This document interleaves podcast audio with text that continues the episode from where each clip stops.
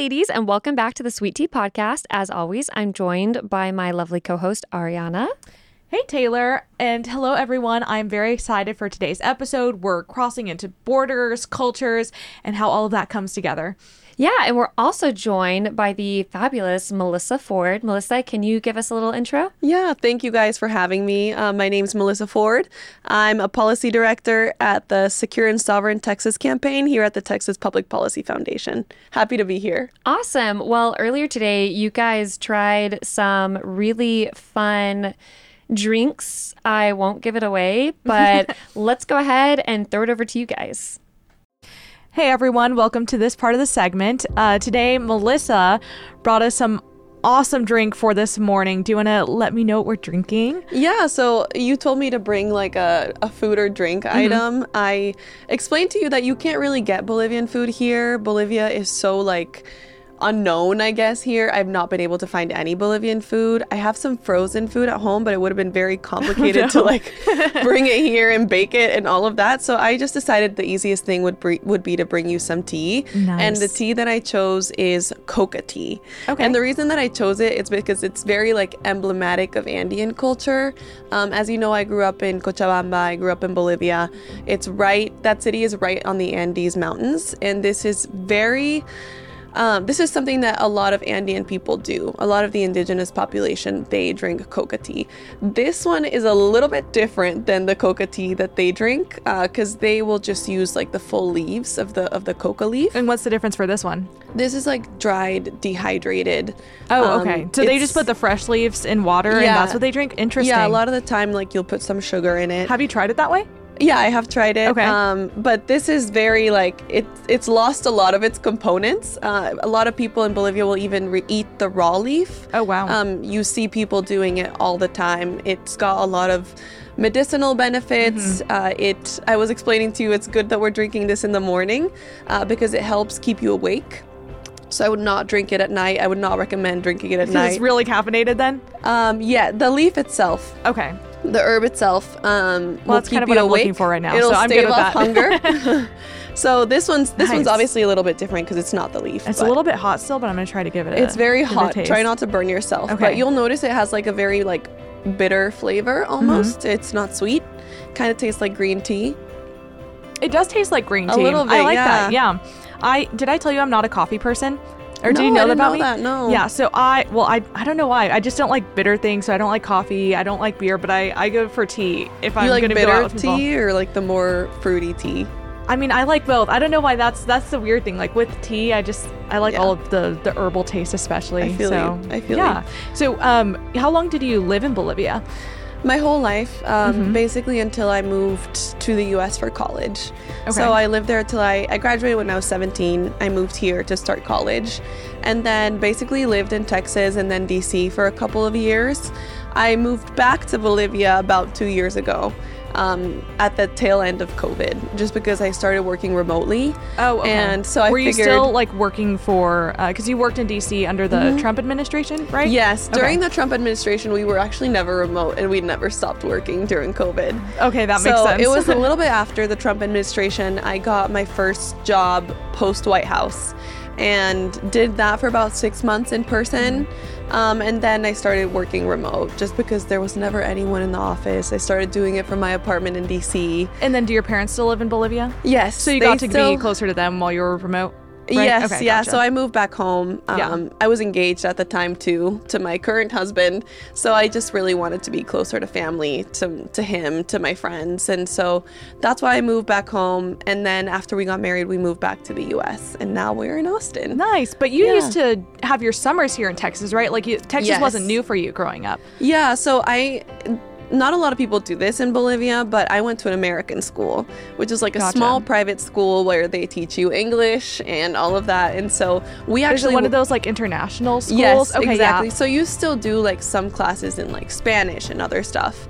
Um, and you'll you'll like learn foreign languages, but they stick to the same schedule as we have here in the U.S., which means that you have your summer off. Nice. Whereas in Bolivia, we have like a calendar year school schedule, so you'll get like December and January off. Okay. Um, but because that's our summer, right? Yeah, that makes. Sense. And that makes so. I went to an American school that had the American calendar, meaning we had June and July off. And so we would just come here for the entire summer. Not here to Austin, but we would go to Paris, Texas, because that's where my dad was born. And so I grew up coming to Texas. Um, I grew up loving Texas. That's when. That's why when I graduated from high school, it was really like the only option to choose for college, and that's how I ended up in Texas. Do you what do you think about yourself now that you've lived here for a few years? You've like been back to Texas. Do you consider yourself to be Texan or Yeah. how does that impact you? I guess I've always considered myself to be Texan. Like I've always even told people growing up because I am half Texan, right? Yeah. My dad is Texan, uh, my mom's Bolivian, but it's just kind of like a lot of people will talk about what it's like to have like two nationalities because here people consider me Bolivian. And in Bolivia, a lot of p- people are like, "Oh, she's American," and I'm, I'm not either. Like I'm both. So, yeah, it's I, I consider myself Texan now. I, I always have. So what what made your um you were obviously going to American school beforehand. So what was that transition like whenever you went to college and what was that motivation to to want to do something here in the US? Um, so I guess Bolivia has, I'll talk about all the attributes that Bolivia Yeah. has, but it doesn't have a lot of opportunity. The schools there aren't great. The jobs that you can get there aren't great unless you your your family has like a very successful business. And so my dad worked in foreign aid. He retired from the US government. My dad my mom worked as a local hire and then she just pretty much stayed at home. Um, and so she had like other things that she did, but um, I guess there wasn't much opportunity for me there if I stayed. And so I knew that if I came to the US, there would be a better education, uh, better jobs, uh, a lot more opportunity to do something with my life. And so my parents never really gave me the option. I think obviously It was implied that that's what you would end up doing. yeah, Yeah. and and there's you know they're alone now, so I think they always wanted to have me home with them, and they get so excited when I when I go home. I was just home last week, and so they always want to keep me there, but at the same time, they know that there's not a lot of future in Bolivia right now, unfortunately. Maybe one day that will change, Yeah. um, but that's never really been the case. And um, we're probably going to touch on this more in later on whenever we meet up with Taylor. But is there um, was part of like what you saw in Bolivia and like knowing that the economic status and the way that people live there was that mm-hmm. part of your motivation to go into policy specifically? And whenever you you started your career here, Yeah, no, 100%. I think that even when I was little, I knew that I eventually wanted to work in something that could help people and that could create change. And I think a big part of that was that's what my parents did. Like, my dad was a public servant his whole life since he graduated from school. And my mom did that too. And so I think ever since I was little, I knew I wanted to go into somewhere in that line of work. Um, but growing up and then going to college and seeing what happened with Bolivia, Bolivia went from being like a great country, it at one point was a very rich country, uh, to being a very messy and a very dysfunctional socialist country under the, the regime that we were under, under the dictator that we were under. And so I think seeing that just, you know, makes you think differently. It makes you think in a different type of way. And that's when I realized, like, oh, I really want to be in policy. Um, and so I think living in Bolivia, growing up in Bolivia, seeing the effects of socialism have made me want to go into this line of work. Yeah. that's fantastic. I'm excited to get Yeah, into that a little bit more with you, and then also talk about what your job here is at TPPF, which Yeah. is working more closely with border and secure and sovereign Te- Texas. So Awesome. let's move on to, to meeting up with Taylor.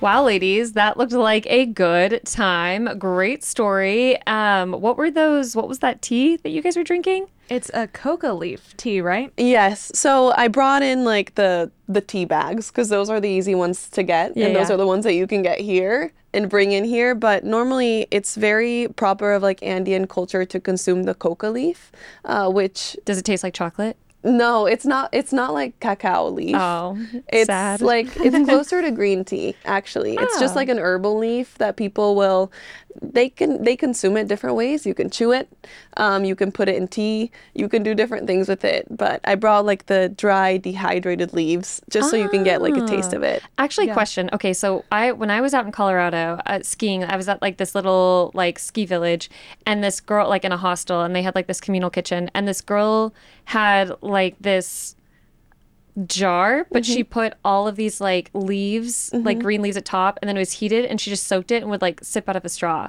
Would that have been coca Oh. leaves? No, it wouldn't have because you can't you can't actually get the leaves here. Um, I think she was- brought them from her home country. You're talking about um, it's called mate, right? Yeah, it's probably you're yerba, describing. yerba mate. Oh, Yeah, which they also do in Bolivia, but you actually even if you bring them like you won't be able to bring them through that one's international probably, though, boundaries. throughout like different parts of Latin America, and they do it slightly differently in different places. Okay, so this one like you can't bring over the border. You can't because why? if you have the raw leaf, if you add like a ton of chemicals and put it through a Ah. long process, that's what's used to make cocaine. Well, that makes sense. Coca Yeah. leaves, cocaine. Yeah, but if you have like the dry dehydrated dehydrated leaves, they're completely medicinal. I was telling Ari that's what people will use for different purposes. So uh, it'll keep you awake. A lot of people do it because it keeps them awake. Mm-hmm. A lot of people that work long hours, like security guards, will chew it um, because it staves off hunger as well. interesting. And if you have like people coming to Bolivia, going to our capital city, the highest capital city in the world, we will give them coca leaves to chew on as well because it uh, helps with altitude sickness. And a okay, highest as an elevation because you're saying like medicinal is the highest. No. I'm like, wait, hold on.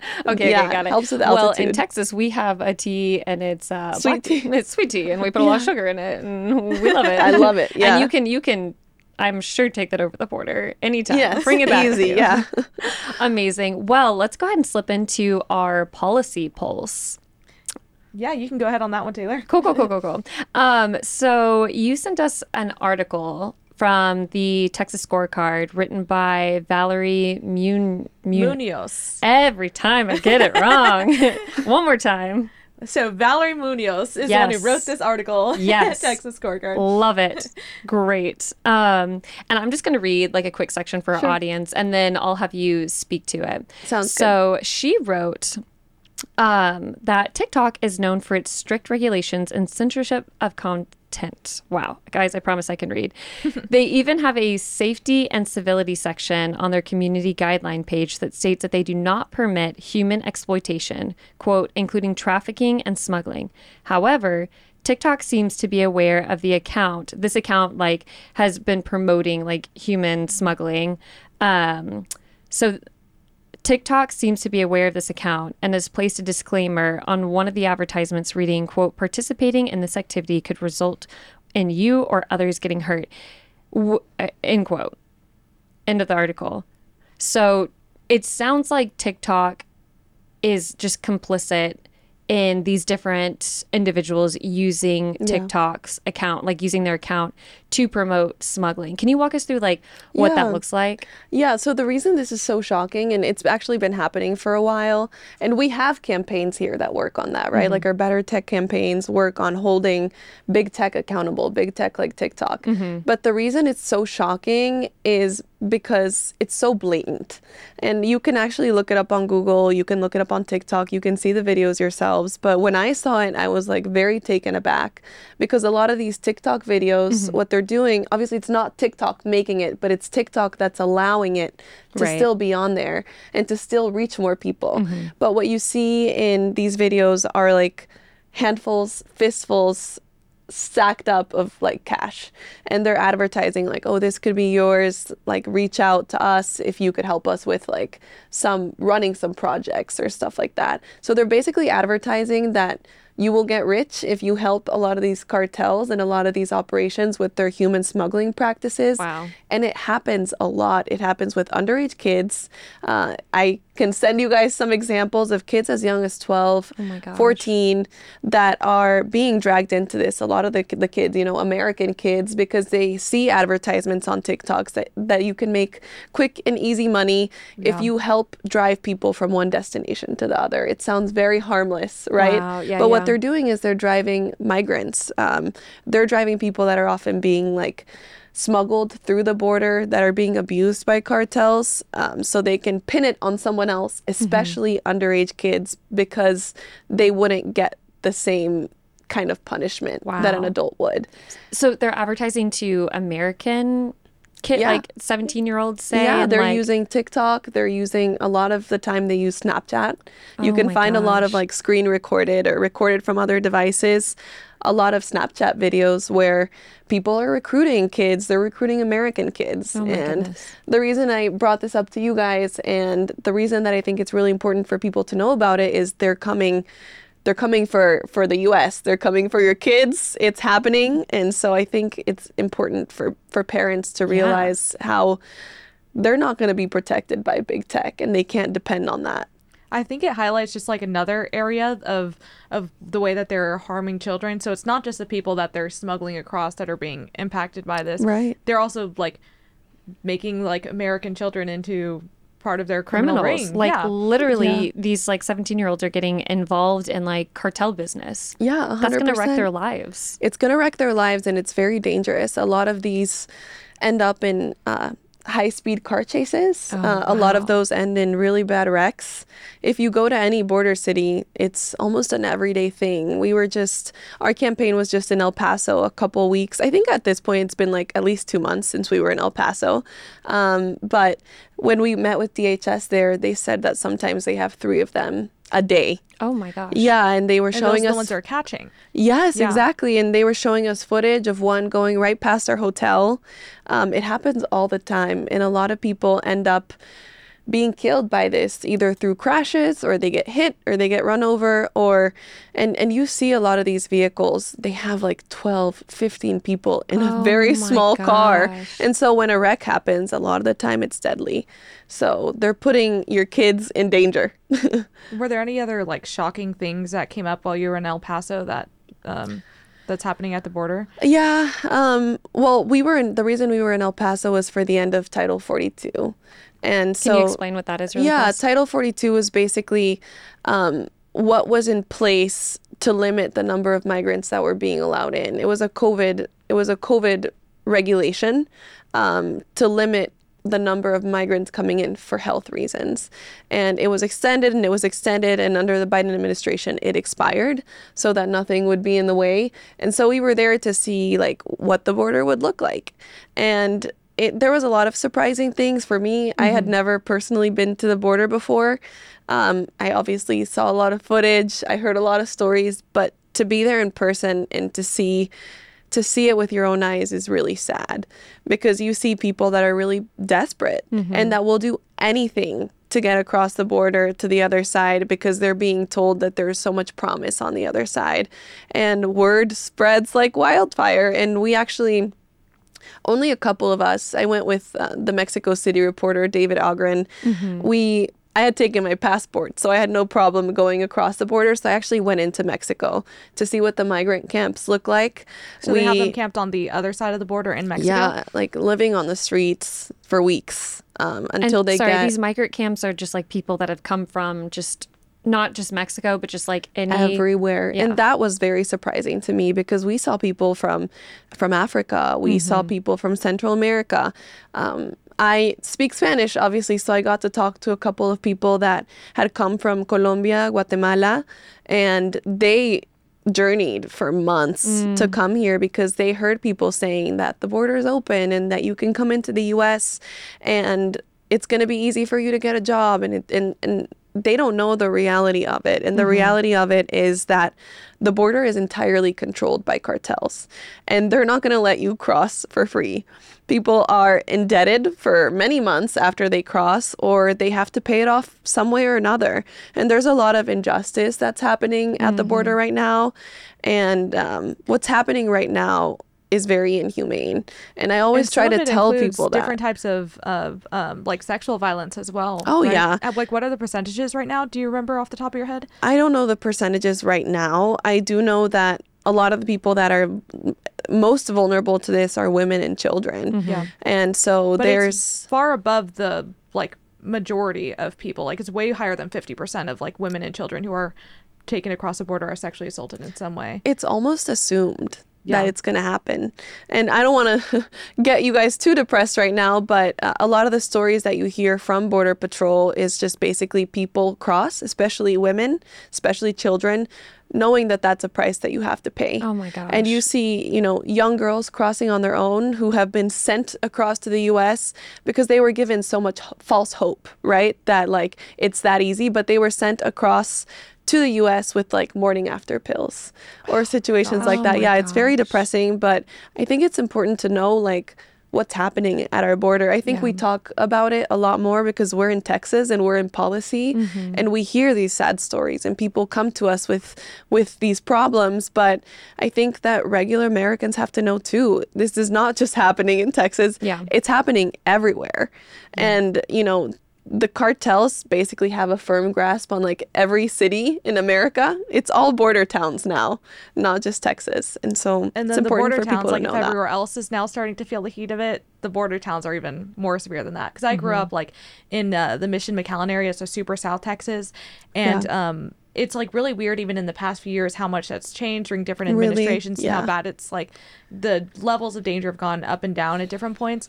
But like I remember of just a few years ago, um, in the early years of the Biden administration, whenever people were like pouring Oh, in the very beginning when he first got elected yeah, and there was Yeah. exactly, and so like it was in bigger numbers than ever before, and there was like a whole section of like underneath one of the highways that had to be like shut off to just Oh, like try to like to like Manage. min- yeah, Jeez. like, Yeah. detain like some of these people because there was nowhere else to be able to process any of that, and so that's like something that's directly impacting all of the people who live around it. Do you still have family down there? Like, Oh, yeah, I- what do they tell you about what it's like to live there now? So, I mean, it just depends on which part you're in, on how severely you're going to be feeling it. So, um, like it's it's really interesting how like some of the people who are like who've Ill- illegally immigrated in here, it's been like from years and years before, and so they're a little bit more like just a part of like daily life. But then, um, but whenever you have like if you have land that's right on the border, we've Yeah. like known people who have had um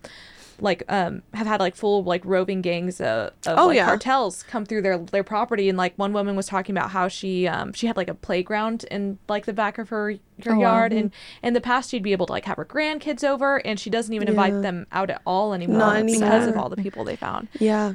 I was actually in Mexico this last weekend, and What part um, were you in?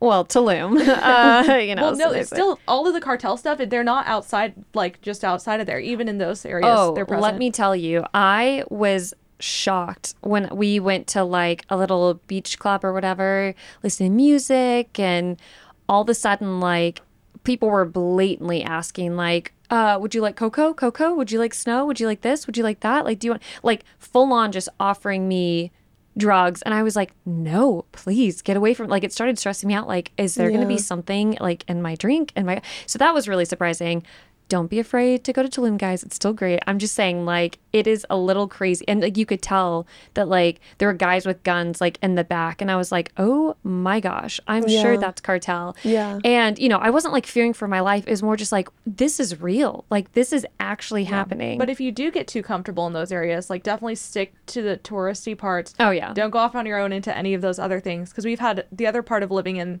the Rio Grande Valley and by a border town is you have everyone knows at least like knows multiple people who have taken trips to Mexico because they're they used to be comfortable with it and have gotten kidnapped at some point. Some of them end up making it back, but like some of them cannot. Americans? Yeah, That's we shocking have multiple because- family friends who've like been kidnapped at some point and have either escaped in different ways or like had to ha- be paid like ransom for like I think like a few for one of them like about a million dollars. So Oh, I definitely did not. I, it's hard to imagine that. Like I've always, I've always thought like it's hard to imagine that they would like abduct American, especially like after that big scandal with like that woman who got abducted like from London or whatever with the long blonde hair and like it like the whole nation was in uproar over. it. It's hard to imagine that like they would do that because I just can see like full court press America would just like come But- down on them. I mean it's a little bit weird because it's some people who have dual citizenship too and like they like you still are so they're like constantly going back and yeah. Mm-hmm. forth, back and forth. The other thing that like really stuck out for my trip, um, and this is going to be hopefully a little bit of a lighter tone. So my friend and I, we'd been to Tulum before, and we were taking the girls downtown, and we were in this neighborhood that's getting developed, that's nicer. Um, and so we're like, let's just walk to downtown with this big group of girls all dressed up. And I was like, it's fine, we'll be fine, and we were. But there was this road you have to pass through and that like was not developed and you know the people actually lived there and we were like it's 0.3 miles let's just walk through it. It's like the only way through that or we have to get a taxi. So we start walking through and we quick quickly realize like mistake has been made mistake has been made. I mean it was like the girls were very scared to just be walking down this tiny strip. And like part of me was like, it's good for them to see this because it's like Mexico is like a second world country, right? Like it does have like all of these like parts of it that are I don't know how to describe it. It's just it was just very eye-opening and sad to see like how they live and like how underdeveloped it was like with like trash everywhere and like buildings not even fully like and like the Yeah. there's like the road is all great and like we felt like everyone was just like staring at us mostly like we felt like the men just like staring and like walking close to us and it was just like well okay that wasn't a smart move on our part so obviously we taxied everywhere from after that we were fine but it was just a crazy experience to Yeah. see Yeah, Mexico is very, I always say this, but Mexico is very misunderstood. yeah i like that And Just- yeah. and so a lot of the violence and a lot of the crime is concentrated into very few areas. Mm-hmm. Largely, they depend, like a lot of these places depend on the tourism. Exactly. So they make sure that those areas are relatively safe. Mm-hmm. Um, but people will always come to me. I get this ask all the time, Mm-hmm. and they're like, "Do you think it's safe to go to Mexico?" Like, um, there's this thing happening in Mexico City, but I don't think I want to go. Like, I've heard the news stories, and I always tell them the same thing. I feel much safer in Mexico City than I do in the U.S. Really? And I think that part of that is like a lot of the violence that happens here happens because of cartels. A lot of the lawlessness is in like liberal cities. Like downtown Austin is actually pretty dangerous, you Mm-hmm. Yeah, I guys. know. And I walk to and from work every day. Sometimes I leave late. Um, I don't always feel safe here. And it's interesting because Mexico City is so safe. Like you never hear of like bad instances Mm-hmm. happening to the tourists except like maybe petty crime like if you have your phone out and someone snatches it Sure. but it's interesting because there seems to be like an an unsigned agreement that politicians and cartel members and all of the big names will send their families to live in Mexico City. And so it's almost like a an agreement that they have that like you won't do anything bad there. Yeah. There won't be shootings in Mexico City. Like you don't hear about like actual bad stuff happening there. Mm-hmm. Um, that's in the other areas of Mexico that like so we would not go to. Aren't there? Then it's like free reign, basically. It's where the families live. Yeah. It's where their families live. It's where they keep them. They know it's safe. I walk everywhere in Mexico City when I'm there and I Yeah. feel very safe. I think what you were saying about like the people disappearing, it's it's a reality. Um you never used to hear of someone being killed or someone disappearing in Mexico if they were American, because there was still respect for for the U.S. back then. Uh, that's gone away. Uh, Mexico no longer respects the U.S. They no longer care to have a partnership with the U.S. Wow. And so you're hearing about it um, a little bit more. And I think, though, it doesn't compare to how many Mexicans have to live with the violence in Mexico. Right now, under the current presidency, there's a person going missing every hour. Um, if you could even a fathom like that. a Mexican citizen. Yes. Wow. Someone in Mexico disappears every hour under Lopez Obrador, the current president. So, you know, it's getting bad. That's crazy. All of this is like such a good transition into our pop culture principles, um, which like is normally a very upbeat section, but this is like so. This this movie came out, The Sound of Freedom, um, and it is a movie. Like, have we all watched it? Yes, I, I thought Yeah. it was done so well. Yeah. and definitely highlighted an issue that I don't think has been like actually highlighted enough by the media. Absolutely. Yeah. So it's about um, this guy, this federal agent rescues this boy from um, child traffickers and just realizes that in his job he's just like i like he, and then he has to like step away from it right like remind me like it's it's been a hot second he has he like goes on to like his next job or whatever he and quits his job. and then he's basically. just so like yeah and then eventually he gets to the point where he's like i like i have to go back and continue helping and solving this problem so he leaves his job as a federal agent to go rogue and just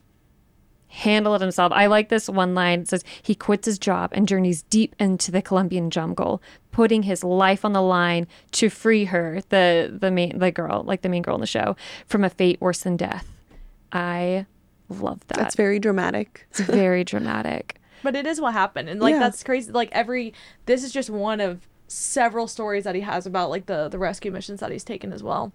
Oh yeah, that's the other important thing. This is a true story. Yeah. Yeah. This is a true story. That's the other cool thing. So talk to us about like the film part, So um, cinematography. Yeah, well, uh, it was actually made years ago, and it just had trouble with distribution. If I'm not mistaken, it was actually originally owned by Disney to some extent. no Um, way. yeah, I, I don't remember how how much of the rights they had to, or if they just participated in some of the funding. Um, but for some reason, people in Hollywood did not want this story to be distributed, so and it was for like five years. They Five weren't able, years, yeah, five years. They weren't able to get distributions until Angel Studios were eventually able to buy and publicize it.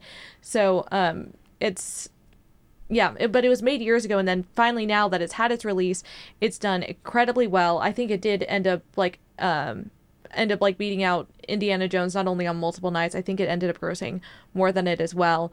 So Oh, yeah. it was like making way more than these other blockbuster films, and yet it wasn't advertised in the same way that other films are. Yeah, it wasn't getting media. attention. It wasn't They like, oh, check out this talk new shows. movie. Exactly, yeah, and so it was um really pushed to the side and.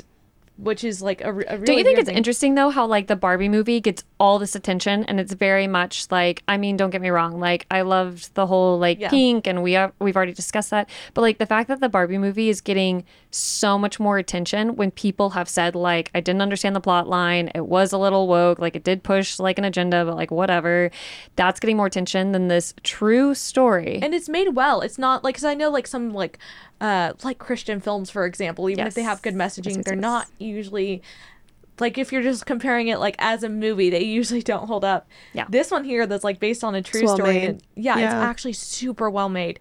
Um, so I I think like acting was great. Uh, the fact that they were like um and I th- I think they also handled it really ethically the way that they like were able to use these child actors, but they normally weren't telling them what was actually happening in it. So Point. yeah, they did a great job. Um, if I had any critiques, it would only be on the. I felt like the music wasn't mixed as well as the rest. Yeah, of the you movie. get it, Ari. You you critique that film. But the rest, but it was actually real. But if that's my only critique, everything else was done so incredibly well that it's it's crazy that it's had to be a like a grassroots movement to find a mm-hmm. movie like this and promote a movie Yeah. like this. yeah, Melissa, what did you think about the movie? What resonated with you?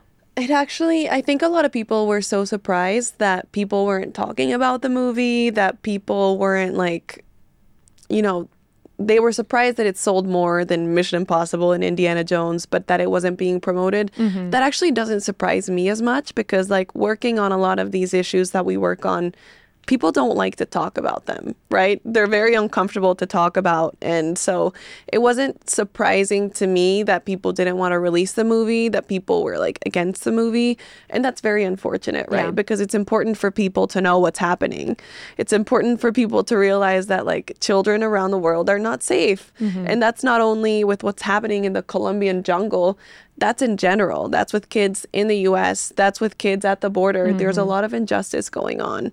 But I also thought the movie was really well made. I would encourage anybody to go watch it. I think it's important for us to be aware. Mm-hmm. And I unfortunately have also realized that a lot of the time in the US, like people have no idea what's going on anywhere else. Mm-hmm. Like it's easy to live in a bubble and I guess I would just encourage people to like step out of that comfort zone and know more about what's going on around the world, learn more about like what's happening at our border, what's, you know, what's happening everywhere else. Yeah, and there's a lot of great organizations out there that do phenomenal work with this sort of stuff. Um, I personally, I'm the type. So uh, Enneagram One over here for anyone who knows what the Enneagram is.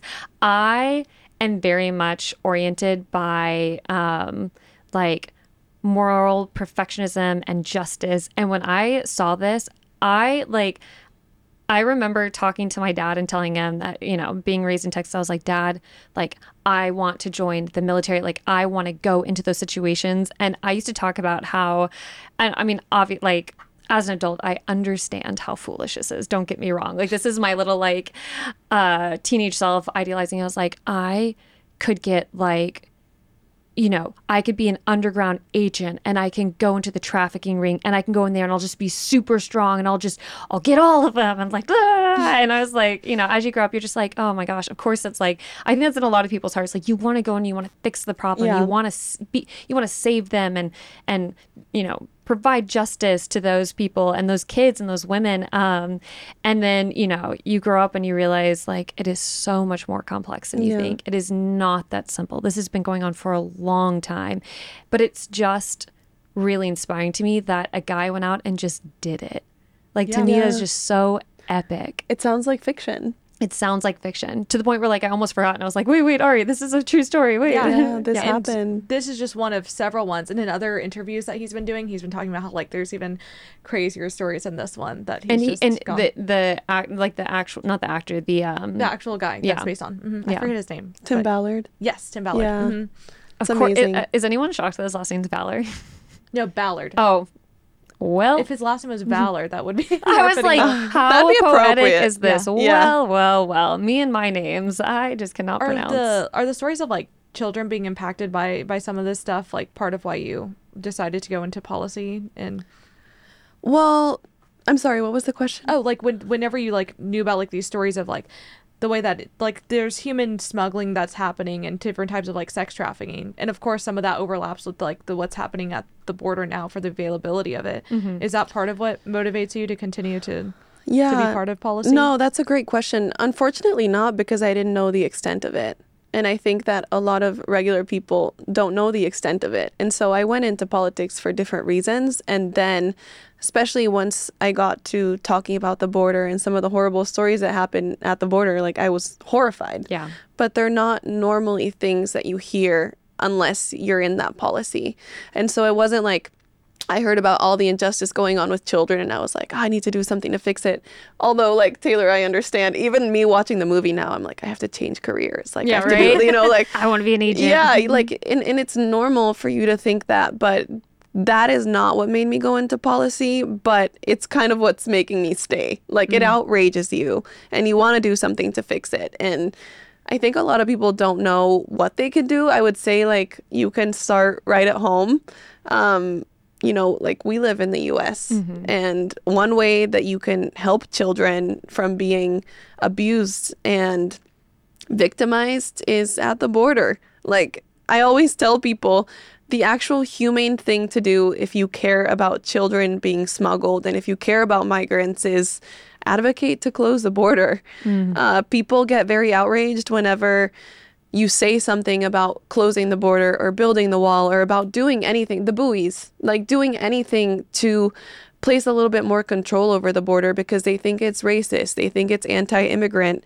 It's actually pro immigrant. You're keeping immigrants safe mm. if you are directing them towards points of entry because then they're not being exploited and pushed into the grasp of the cartels where they could do whatever they want with these migrants and they do and so i think one way you know if you want to help children um, close the border a lot of children you know we talk about it with Josh all the time. He's told me some really horrible stories about what's what he's seen happening to children at the border. But children are abandoned in the heat. Uh, children are abused. They're sold into sex slavery, and this is all happening because right now there's no resources at the border to do something about it. And so that's one way to start. Yeah. And um, your political career though started back when, or like your interest in it, you started in college, right? Pursuing some of that. Yes. Well, my interest in it started when I was really young, just because my dad was a public servant. Uh, he worked for the U.S. government.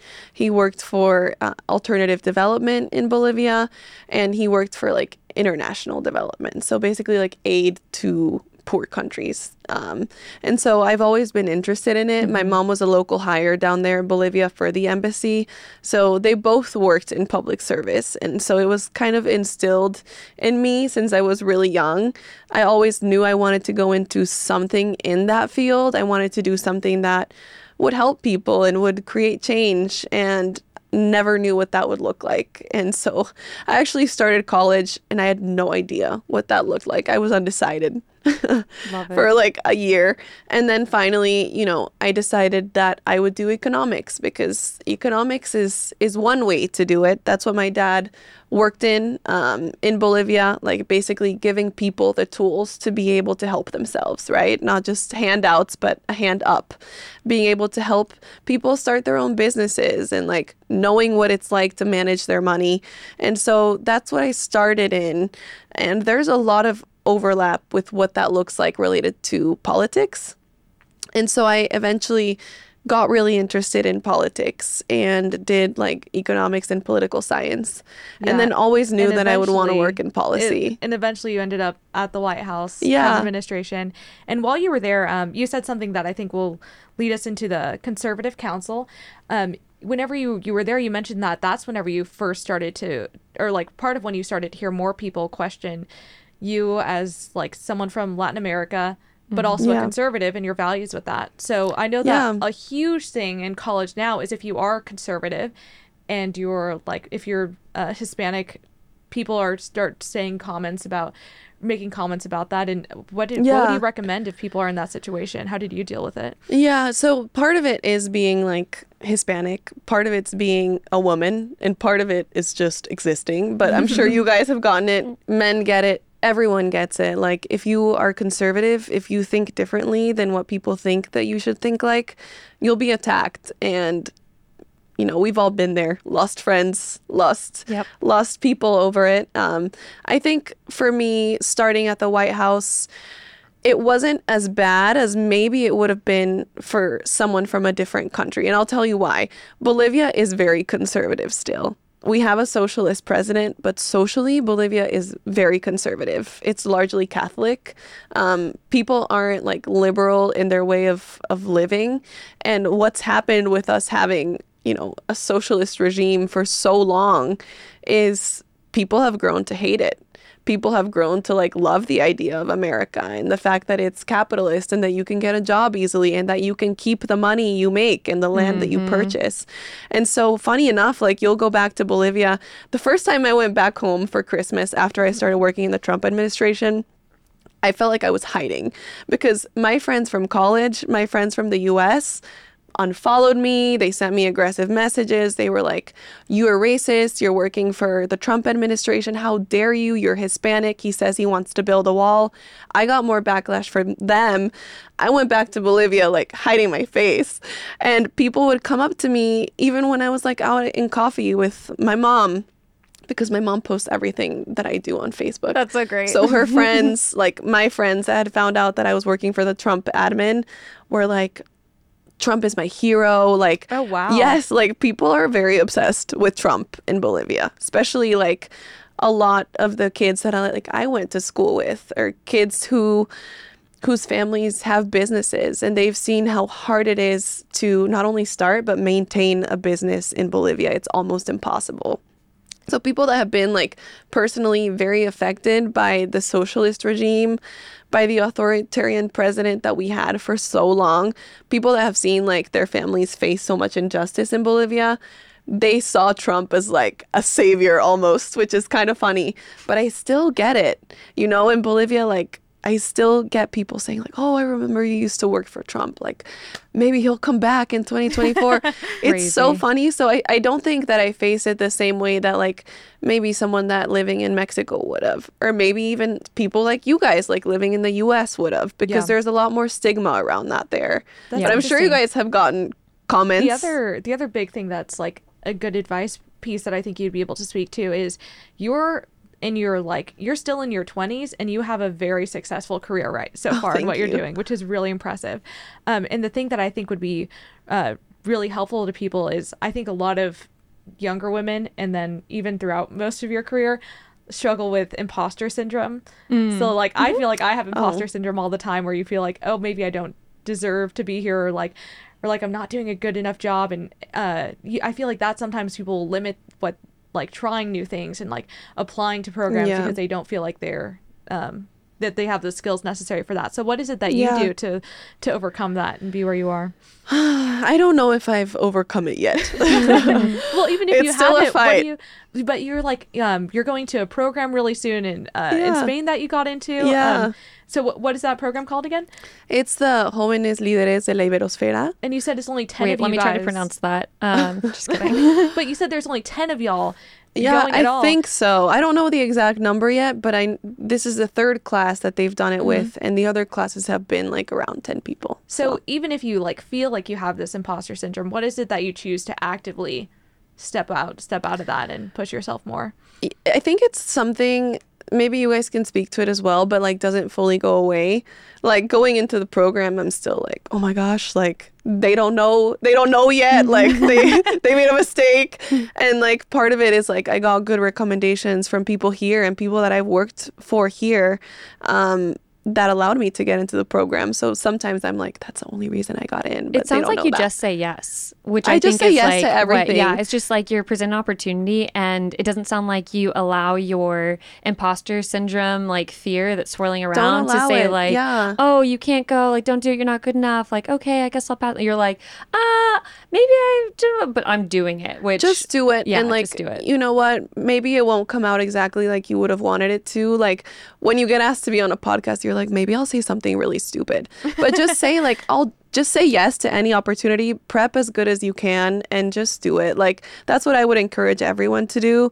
It's something my mom always told me but like say yes to everything and like things will come to you and like that's kind of how I ended up at the White House. Like there was this opportunity for me to do to finish my last semester in DC and it kind of fell on my lap and I did it. And then the internship kind of fell on my lap and I did it. And then they offered me a job.